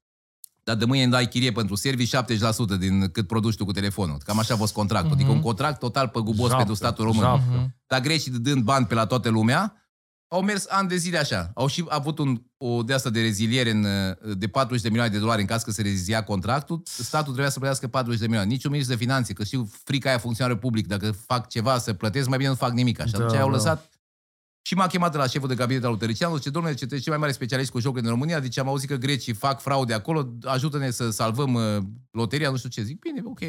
După vreo lună sunt, zic, domnule, zic, vreau să mă duc și eu în vacanță, că era vară și o vară mă duc în Croația cu barca. Zic, nu, mai mai Nu, domnule, că am verificat, erau numai zvonuri, grecii sunt ok, sunt cinstiți, sunt corect, sunt...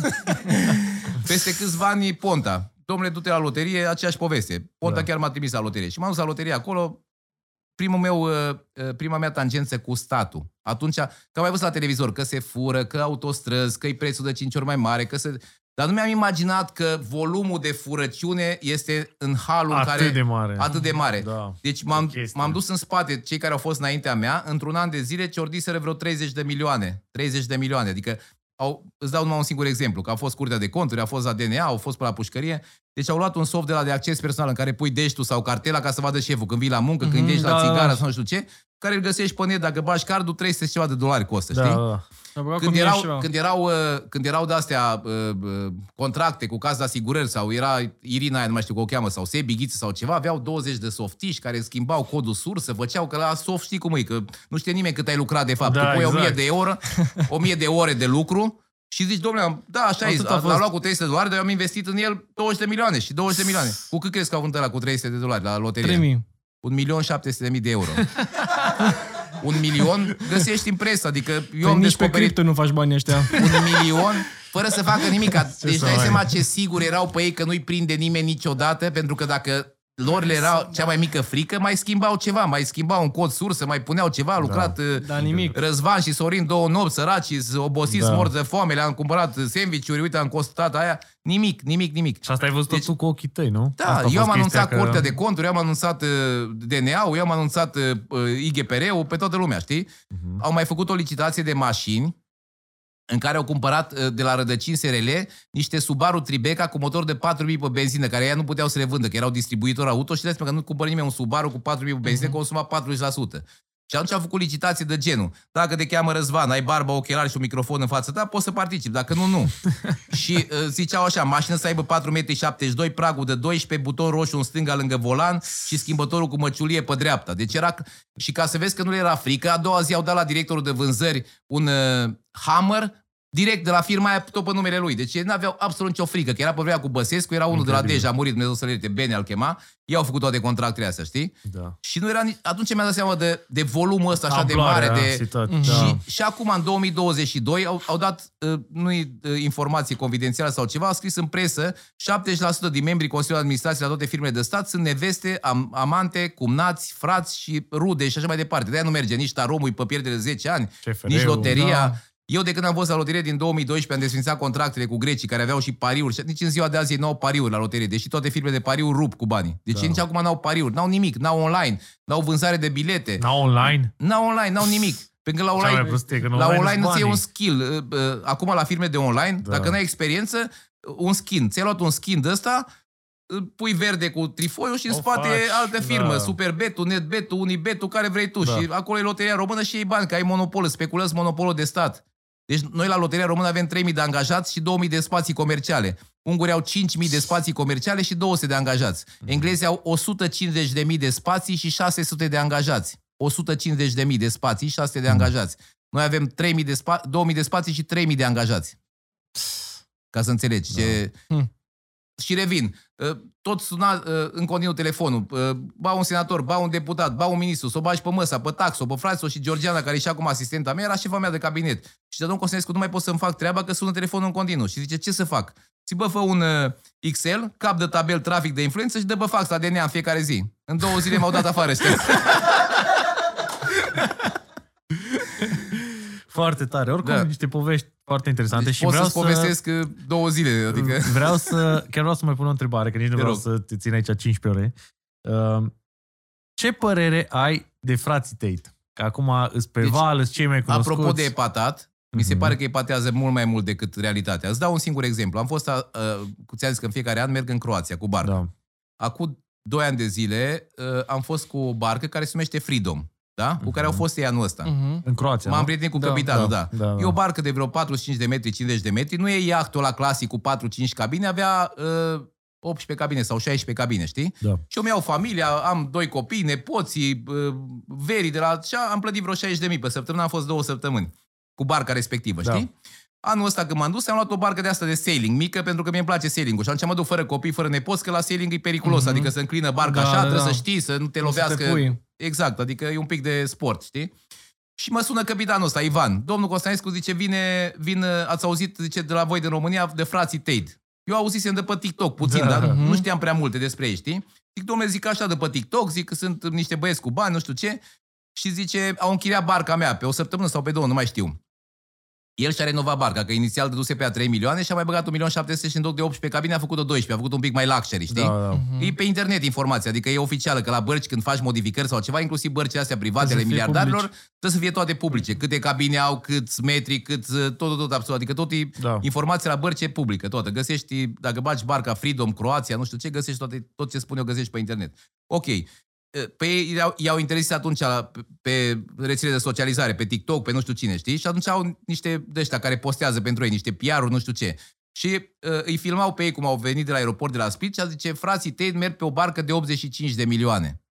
Îți dau un exemplu, știi? Da, da. Adică barca era 5 milioane, nu era 85. Bă, pune-o 7, pune-o 10, pune-o Da. 12, Mhm. dar nu pune 85. Adică, Bine, oricum, presă întotdeauna umflă toate... dar de ce? Păi ca să atrag Ca atenția. să atrag atenția. Păi da, dar deja lumea știe că umflă și nu mai își pierd credibilitatea în timp. Ce spuneam eu, Păi că oamenii poți să nu faci știu că odată. umflă, oamenii da, nu știu. oamenii Asta e. Ei Pentru că oamenii cumva sunt să manipulați. gândesc Pe mase. Masele nu gândesc, din Da. păcate. Asta e. Deci, Și ei mizează pe faptul ăsta că, bă, masele niciodată nu o să aibă conștiință. dacă tot ce spun ei împarți la 10 sau la 20, cam acolo este. Deci Mhm. minim, minim la 10 trebuie împărțit ca să ieși la o cifră reală. Cam Mhm. așa, min- minim la, la 10. Ca da, să ai ajungi. o părere despre frați în sine sau că doar chestia asta? Sau... Eu nu dau cu părerea despre oameni care nu-i cunosc personal, decât ți-am spus o, o situație Ah, care ok. mi s-a întâmplat da, Am personal. înțeles, am înțeles, am înțeles. Și atunci mi s-au părut că nu e ok să spui că o barcă costă 80 de milioane când ea costă 5. Mhm. Și Am că înțeles ce perfect. iaht, lux, luxury yacht, uh, nu era un luxury yacht, era, se numește, sunt așa, gulet, care sunt uh, uh, cu, uh, de astea, cu pânze mari, adică au 15 cabine, 16, de obicei din lemn, vine cuvântul din limba turcă, știi? Uh, După aia sunt motorbot, cum e ăsta cu care am fost eu și care au fost și frații tăi, motorbot și după aia yacht, la, la, și după aia e luxury yacht. Deci luxury yacht, dacă era la mărimea de 50 de metri sau ceva, e undeva la un 4-500 de mii de euro pe săptămână. Față de 60-80 cât costă ăsta. Adică vorbim de alte sume, Da, de am alte înțeles. condiții și așa mai departe. Mhm. Ei, dacă te uiți la filmările, că o să găsești pe internet filmări de pe iaht, niciodată n-au filmat Mhm. cum am filmat eu așa în totalitate, numai unghiuri, numai așa ca Unghiuri. să nu se vadă că iahtul ăla de fapt nu iaht, că e un motorbot, știi? Mhm. Mhm. Adică și dacă dai 80 de mii sau 100 de mii pe săptămână, e rușine, Da, da. știi? Da, am înțeles. Asta e ideea. Nu e ok, Am știi? înțeles ce vrei să spui. Super, mi s-a părut unul dintre cele mai tari Tari podcasturi podcasturi. pe care noi le-am avut. Adică Pentru că au dați fost mult și decât multe... încă unul, nu? Corect. Uh, Deja știi pe Sorin, Sorin e efectiv ca unchiul ăla pe care ai fi vrut să-l ai. Și cred că de asta toată lumea Nu te prinzi rezonează deja cu el. povești cu el. Da, mi-ar plăcea foarte tare și chiar să lăsați aici și voi în comentarii dacă vreți, ca pe viitor, dacă găsim o cale, să ne arate și Urusul, să-l vedeți și noi să-l testăm Fără un pic. probleme. Și lăsați-ne în comentarii dacă vreți să vedeți chestia asta. Bineînțeles, ne spune și cine vreți să mai apară la VIPcast. Vă mulțumim, iar până data viitoare, succes! Numai bine. Doamne ajută!